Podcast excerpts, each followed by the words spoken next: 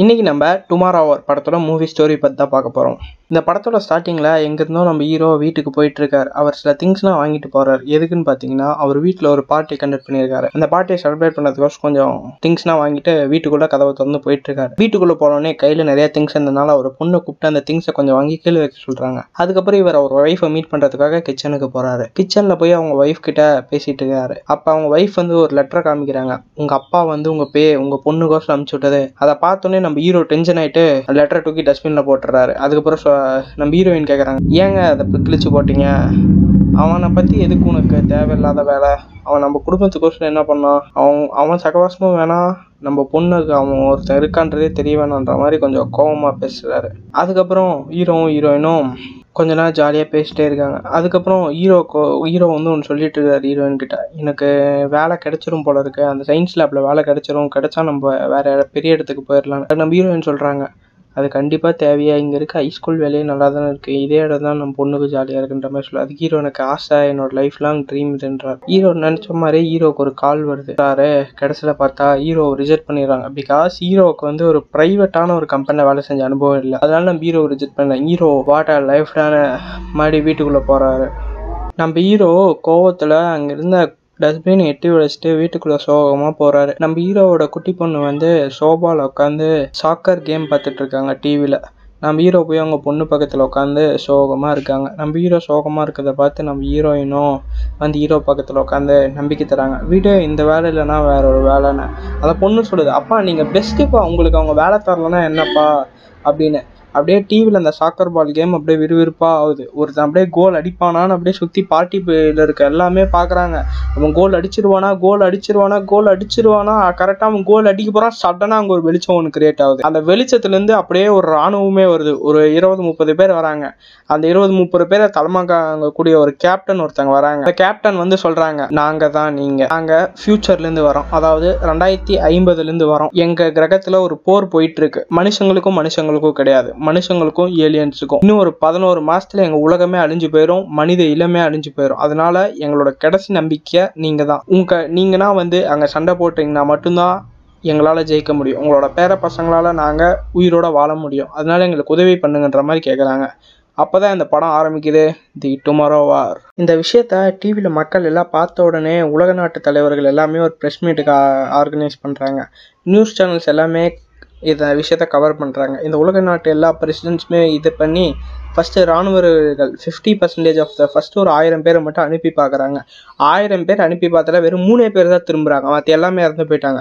அதுக்கப்புறம் இந்த உலகத்தில் இருக்க பாதி இராணுவத்தை அனுப்புகிறாங்க அதுலேயும் வெறும் ஒரு பத்து சதவீதம் பேர் தான் வந்திருக்காங்க. பாதி பேர் போனால் பாதி பேர் வராங்க. அதில் பாதி பேர் ஊனமாகறாங்க. அதில் பத்து சதவீதம் பேர் மட்டும்தான் நல்லா வராங்க. இதை பார்த்தோன்னே மக்கள் எல்லாமே பயப்படுறாங்க. ஐயோ நம்மளே கூட்டு போயிடுவாங்களோ ராணுவ வீரர்கள் பத்தாதனால சாதாரண பொதுமக்களை எல்லா நாடுகளுமே ஒரு ட்ரீட் எழுதி இந்த வாருக்கு டுமாரோ வாருக்கு அனுப்பி வைக்கிறாங்க. அங்கே போனவங்களும் மக்கள் ஏகப்பட்ட பேர் இறந்துக்கிட்டே தான் இருக்காங்க. பாதிக்கு பாதி பேர். இதனால் நம்ம ஹீரோ உட்காந்து நைட்டு தூங்கிட்டே டிவியை பார்த்துட்டு இருக்கான் சடனாக ஹீரோவோட பொண்ணு என்னை யார் இழுத்துட்டு போகிறீங்க என்னை யார் இழுத்துட்டு போகிறீங்கன்னு தூக்கத்திலே கத்துற அதை பார்த்தோன்னே நம்ம ஹீரோயின் வந்து அந்த பொண்ணுக்கு தட்டி கொடுத்து அப்படின்னா ஒன்றும் இல்லாமன்றாங்க நம்ம ஹீரோவும் எஞ்சி வந்து ஏன் பயப்படுற? நல்லா மூச்சு இழுத்து விடு. மூச்சு இழுத்து விட்டா என்ன ஆகும் ஆக்சிஜன் உன் பிரெயினுக்கு போகும். பிரெயின் சுறுசுறுப்பாக அதை செய்யணும். அங்கே உட்காந்து சயின்ஸ் கிளாஸ் நடத்திட்டு இருக்காரு அதுக்கப்புறம் அந்த பொண்ணு நம்ம ஹீரோவை கட்டி பிடிச்சிக்குது. அதுக்கப்புறம் மறுபடியும் அந்த குட்டி பொண்ணு தூங்கிடுது அடுத்த நாள் காலையில் நம்ம ஹீரோ எஞ்சி எப்பயும் போல ஸ்கூலில் போயிட்டு பசங்க எல்லாத்துக்குமே பாடம் நடத்திட்டு இருக்கிறாரு பசங்க எல்லாமே மூஞ்சில் ஒருத்தன். மூஞ்சில் கூட இன்ட்ரெஸ்டே இல்லை.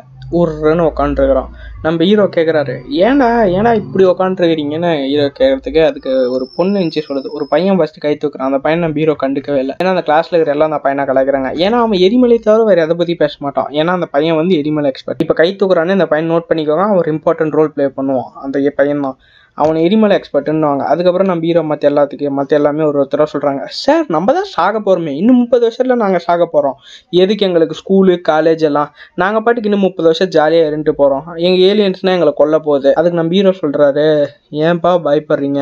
நம்மளுக்கு தேவையானது எங் சயின்டிஸ்ட்டுங்க நீங்கன்னா சயின்டிஸ்ட் ஆனீங்கன்னா கண்டிப்பாக அந்த பூச்சிங்களை அழிச்சிடலாம். அப்படின்றாங்க. அதுக்கப்புறம் நம்ம ஹீரோ ஃபோனில் மெசேஜ் வருது. அதுக்கப்புறம் நம்ம ஹீரோ வந்து அந்த ஃப்யூச்சர் வாருக்கு போகிறதுக்கு ரெடி ஆகிறதுக்காக அந்த ஆஃபீஸ் போகிறார் அந்த ஆஃபீஸுக்கு வெளியே எல்லாம் போராட்டம் பண்ணிட்டு இருக்கிறாங்க. ஏன்டா நீங்கள் சாவது மட்டும் இல்லாமல் எங்களையும் சேர்த்து சாவடிக்கிறேன்ற மாதிரி அந்த ஃப்யூச்சர் மக்களை பார்த்து கேள்வி கேட்கறதுக்கு வெளில போராடிட்டு இருக்காங்க. அது ஒரு பக்கம் போது உள்ளே நம்ம ஹீரோ போயிட்டாரு. நம்ம ஹீரோ கரெக்டாக உள்ளே போயிடுறாரு. அதாவது அந்த ஃப்யூச்சர் வாருக்கு போகிறதுக்கு வருஷம் அங்கே நம்ம நம்ம ஹீரோ கிட்ட பாஸ்போர்ட் லைசன்ஸ் எல்லாத்தையுமே செக் பண்ணுறாங்க செக் பண்ணிட்டு நம்ம ஹீரோவை வந்து ஒரு சேரில் உட்கார வைக்கிறாங்க. உட்கார வச்சுட்டு நம்ம ஹீரோவோட ட்ரெஸ்ஸு அதாவது மேலே இருக்க டிஷர்ட் மட்டும் கழட்டிட்டு அவர் அவரை சீட் பெல்ட் போட்டு டைட்டாக பண்ணுறாங்க அப்போ அவர்கிட்ட கேட்குறாங்க உங்களோட குழந்தையோட பர்த் சர்டிஃபிகேட் எங்க? ஆனால் சப்போஸ் நீங்கள் இறந்துட்டீங்கன்னா உங்கள் குடும்பத்துக்கு ஒரு மில்லியன் டாலர் போகும் அப்படின்ற மாதிரி கேட்டுட்ருக்காங்க அதுக்கு அவர் சொல்கிறாரு சாரிங்க நான் வீட்டில் விட்டு வந்துட்டேன். இதை ஏன் கேட்குறேன்னா சப்போஸ் உங்கள் காசு வேறு யாருக்கோ போயிடுச்சுன்னா அதனால தான் வெரிஃபிகேஷனுக்குன்னு கேட்குறாங்க அதுக்கப்புறம் நம்ம ஹீரோ பேரை சொன்னோன்னே நம்ம ஹீரோ டெத் சர்டிஃபிகேட் அவங்க எடுத்துறாங்க பிகாஸ் ஃப்யூச்சர்லேருந்து தானே அவங்க வராங்க. நம்ம ஹீரோவை பார்த்தோன்னே ஹீரோ வந்து ரெண்டாயிரத்தி முப்பதில் இறந்துருவாராம். அதை நம்ம ஹீரோ கிட்ட சொல்கிறாங்க இதை கேட்டோன்னே ஹீரோ ஒரு மாறு இருக்கார். அதுக்கப்புறம் நம்ம ஹீரோட கையை ஒரு மிஷினில் விடுறாங்க. அந்த மிஷினில் விடும்போது அங்கே ஒரு தருக்கம். சார் இதை வாயில் கடிங்கன்னு ஏதோ ஒரு பபுள் கம்மை தரான் ஆனால் நம்ம ஹீரோ கடிக்க மாட்டேன்றார். சொல்லுங்க நான் எப்போ சாவன் எப்போ சாவன் அவர் கையை உள்ளே விடுறாங்க. அது உள்ளே அப்படியே அவர் எலும்புக்குள்ளே ஏதோ ஒரு மிஷின் அது ஒரு கையில் இந்த பென்டன் வாட்ச் மாதிரி ஏதோ ஒன்று கையில் ஃபிட் பண்ணுறாங்க ஹீரோ கத்துறாரு. அந்த மிஷினுக்கு அதுக்கப்புறம் அந்த மிஷின்லேருந்து கை எடுக்கிறாங்க. நம்ம ஹீரோ கையில் ஏதோ ஒரு பேண்டு மாதிரி இருக்குது அதை நீங்கள் பார்த்துருப்பீங்க. அந்த பேண்டு மாதிரி இருக்குது அப்படியே நம்ம ஹீரோ கையில். நம்ம ஹீரோ அதுக்கப்புறம் கேட்குறாரு சொல்லுங்கள் என்ன பண்ணீங்க? அதுக்கப்புறம் அவங்க இன்ஸ்ட்ரக்ஷன் தராங்க. இன்னும் நாற்பத்தி எட்டு மணி நேரத்தில் நீங்கள் இங்கே வந்துடணும் சப்போஸ் இப்படி நீங்கள் வராமல் தவறுத்தீங்கன்னா இந்த பேண்ட் நீங்கள் எங்கே இருக்கீங்கன்னு காப்பாற்றி தந்துடும் அதுக்கப்புறம் உங்கள் குடும்பத்தில் இருக்க எல்லாத்தையும் நாங்கள் அரெஸ்ட் பண்ணிட்டோம். நீங்கள் தேச விரோதரே அறிவிக்கப்பட்டுன்ற மாதிரி நம்ம ஹீரோவை மிரட்டுறாங்க. அதுக்கப்புறம் நம்ம ஹீரோ மறுபடியும் நம்ம ஹீரோ ஒரு பொண்ணு வந்து கேட்குது சார் நீங்கள் ஒரு அஞ்சாறு வருஷத்துக்கு முன்னாடி ஈராக்கோட ஒரு படையில் வேலை செஞ்சீங்க தானே? ஒரு பதினஞ்சு வருஷத்துக்கு முன்னாடி. அதுக்கு நம்ம ஹீரோ கேட்குறாரு ஆமாம் அது ஒரு பதினஞ்சு வருஷத்துக்கு முன்னாடி. அதை ஏன் இப்போ ஞாபகப்படுத்துறீங்க. அதுக்கடுத்து இந்த மிஷனில் தான் வேலை செய்யணுன்ற மாதிரி சொல்கிறாரு அதுக்கப்புறம் நம்ம ஹீரோ அந்த பொண்ணு கேட்குறாரு நான் எப்போ சாவேன்? அதுக்கு அவங்க சொல்கிறார் சாரி சார் அதை நாங்கள் சொல்லக்கூடாது அப்படின்றாங்க. அதோட அந்த சீனை முடிக்கிறாங்க. அதுக்கப்புறம் நம்ம ஹீரோ வந்து இந்த விஷயத்த சொல்கிறதுக்கோசரம் ஹீரோயின் கிட்ட போகிறாங்க நம்ம ஹீரோயின் வந்து ஒரு மனநல காப்பகம் போல இருக்குது அங்கே இந்த ஏற்கனவே வாருக்கு போயிட்டு வந்தாங்கல்ல ஒரு பத்து பேர் உட்காந்துச்சு அங்கே நீங்கள் என்னென்ன பார்த்தீங்கன்றாங்க அதில் யாருமே வாயை திறக்க மாட்டேங்கிறாங்க. ஒருத்த மட்டும் நரகம் மாதிரி இருந்துச்சு. என் வாழ்நாள் வரைக்கும் அதை பார்த்த ஞாபகம் உங்க வராது. அந்த சவுண்ட் அதுக்கு அத்தனை சவுண்டு உங்கள் வாழ்நாள் நீங்கள் சாப்பிட்ற வரைக்கும் உங்கள் மைண்டை விட்டு போகாதுன்ற மாதிரி சொல்கிறோம் சடனாக நம்ம ஹீரோவும் அந்த ஹாஸ்பிட்டலுக்கு நம்ம ஹீரோயினை பார்க்க வராது இந்த விஷயத்தை சொல்கிறதுக்கு அப்போ தான் நம்ம ஹீரோயின் நம்ம ஹீரோ கையில் இருக்க அந்த அந்த பேர் நம்ம வாட்சினே வச்சுக்கலாமா? பெரிய வாட்சு அந்த பெரிய வாட்சை பார்க்குறாங்க பார்த்தோன்னே நம்ம ஹீரோயின் திட்டுறாங்க. லூசாடா நீ ஏன்னா இப்படி பண்ண?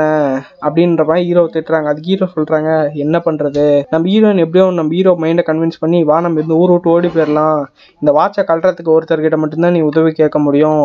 தயவு செஞ்சு போய் உங்கள் அப்பா கிட்ட கேளு நம்ம பொண்ணோட தாத்தா கிட்ட கேளு. ஃபர்ஸ்ட் ஒரு லெட்டர் அனுப்பிச்சிட்டு இருந்தாலும் அதே தாத்தா தான். தாத்தா கிட்ட கேளுன்ற மாதிரி நம்ம ஹீரோயின் அனுப்பிச்சி விட்றாங்க. ஒரு சின்னது நம்ம தாத்தாக்கும் நம்ம ஹீரோக்கு ஆகாது இப்போ ஹீரோயின் வந்து கன்வின்ஸ் பண்ணுறாங்க தயவு செஞ்சு எனக்காகவாச்சும் போய் அந்த தா உங்கள் அப்பா கிட்ட கேளுன்ற மாதிரி கன்வின்ஸ் பண்ணுறாங்க ஓகேவா ஹீரோக்கு தாத்தாக்கு செட் ஆகுது. ஓகேவா நம்ம ஹீரோ அவங்க அப்பாவை பார்க்க போகிறாங்க அவங்க அப்பாவை பார்க்க போகும்போது அவங்க அப்பா மிகப்பெரிய ஷெட்டு மாதிரி ஒன்று வச்சு சுற்றி ஃப்ளைட் நிறுத்தி வச்சிருக்காரு. ஏன்னா அவர் வந்து ஒரு காலத்தில் ஒரு ஏர்ஃபோர்ஸில் ஆஃபீஸில் தான் இருந்தார். இப்போ ஃப்ளைட் மெக்கானிக் மாதிரி பண்ணிட்டு இருக்காரு. ஓகேவா நம்ம ஹீரோ போயிட்டு அவங்க அப்பாவை பார்க்குறாரு. அவங்க அப்பா யாரோ ஒருத்தர் நம்ம இடத்துக்குள்ள நுழைஞ்சிட்டான் பின்னாடி கண்ணை வச்சு நிற்கிறார் நம்ம ஹீரோ திரும்பி பார்த்தா நம்ம ஹீரோ அவங்க அப்பா. ரெண்டு பேர் கட்டி பிடிச்சி கொஞ்சம் போங்கன்னு பார்த்தா ரெண்டு பேருக்கு சண்டைல நம்ம ஹீரோ அவங்க அப்பா வந்து அந்த காலத்தில் மெக்கானிக்கு இன்ஜினியரிங்காக அதனால நம்ம ஹீரோ அந்த மிஷினை காமிக்கிற அந்த வாட்சை காமிச்சோன்னே அவர் ரெடி பண்ணுறாரு அவருக்கு ரெடி பண்ணும்போது கைனா உதறன்னு சரக்கு எடுத்து அடிக்கிறாரு. சரக்கு எடுத்து அடித்தோடனே நம்ம ஹீரோ சும்மா பேச்சு தராரு மாற்றி எவ்வளோ சம்பாதிப்பீங்க? அதுக்கு அந்த தாத்தா சொல்கிறாரு இல்லை வெயிலில் இருக்க. ஒரு ஃப்ளைட் ஒன்று ரெடி பண்ணிட்டுங்க ரெடி பண்ணால் ஏதோ ஒரு ஒரு மில்லியன் ரெண்டு மில்லியன் வரணும் இதெல்லாம் நம்ம ஹீரோ கேட்டோடனே தாத்தா காண்டாயிடுறாரு. என்னடா என்ன போலீஸ்கிட்ட போட்டு தர பிளான் பண்ணுறியா அப்படின்னு சரக்கு எடுத்து அவர் மேலே ஊற்றிடுறாரு நம்ம ஹீரோ வேணே கலாய்க்கிறது. ஆமாம் ஆமாம் வெளில போலீஸ் நிற்க வச்சுருக்கேன். பாரு ஜீப்லேருந்து கூட போலீஸ் வருவாங்கன்னு. அதுக்கப்புறம் நம்ம ஹீரோ கொஞ்சம் சீரியஸாக பேச ஆரம்பிக்கிறாரு. உனக்கு எதுக்குமே நீ துப்பு இல்லை நீ எங்கள் அம்மாவையும் என்னையும் விட்டு போனவன் தான் நீன்னு அந்த தாத்தாவை பார்த்து கேட்குறாரு ஹீரோ தாத்தாவை பார்த்து கேட்குறாரு ஓகேவா உங்ககிட்ட நான் அப்படி என்ன உதவி கேட்டேன்? என் பொண்ணுக்கோசம் இந்த இந்த வாட்சை கழட்டி விடுந்தானு கேட்டேன். அது கூட உன்னால் பண்ண முடியல. எங்கள் அம்மாவை உன் பொண்டாட்டியை புதைக்கும் போது கூட நானே தானே புதைச்சேன். உங்ககிட்ட ஹெல்ப் கேட்கல நீ ஒரு கோலை அதனால தானே எங்களை விட்டு போயிட்ட? அப்படின்ற மாதிரி பேசிட்டு இன்னொரு டைம் என் பொண்ணுக்கு எந்த ஒரு கிறிஸ்மஸ் கிஃப்ட் கார்டும் அனுப்பாத. நல்லா இருக்காதுன்னு சொல்லிட்டு நம்ம ஹீரோ மாடி வீட்டுக்கே வந்துடுறாரு. அந்த தாத்தாவும் ஃபீல் பண்ணுறாரு ஹீரோ வீட்டுக்கு வந்து அவங்க ஒய்ஃபை கட்டி பிடிக்கிறாங்க. நம்ம ஹீரோயின் வந்து திட்டுறாங்க.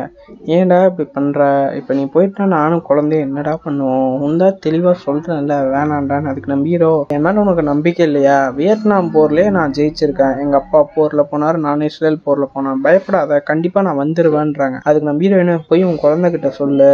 குழந்தை ஓகேன்ட்டா நீ போன்றாங்க. நம்ம ஹீரோ போய் அந்த குட்டி குழந்தைகிட்ட நான் போயிட்டு வரேம்மா பத்திரமா இருன்றாங்க. அப்போ அந்த பொண்ணு உட்காந்து ஏதோ ஒரு குழி நோண்டிட்டு இருக்குது. அந்த குழி நோண்டும் போது நம்ம ஹீரோ வாங்கி ஹெல்ப் பண்ணுறன்ற பேரில் அந்த வீட்டுக்கு நெட் கனெக்ஷன் போகிற கேபிள் அறுத்து விட்றாரு அந்த பொண்ணுக்கிட்ட அவன் அம்மா கிட்ட சொல்லிட்டு அதை நான் இருபது டாலர் தரேன்றாங்க.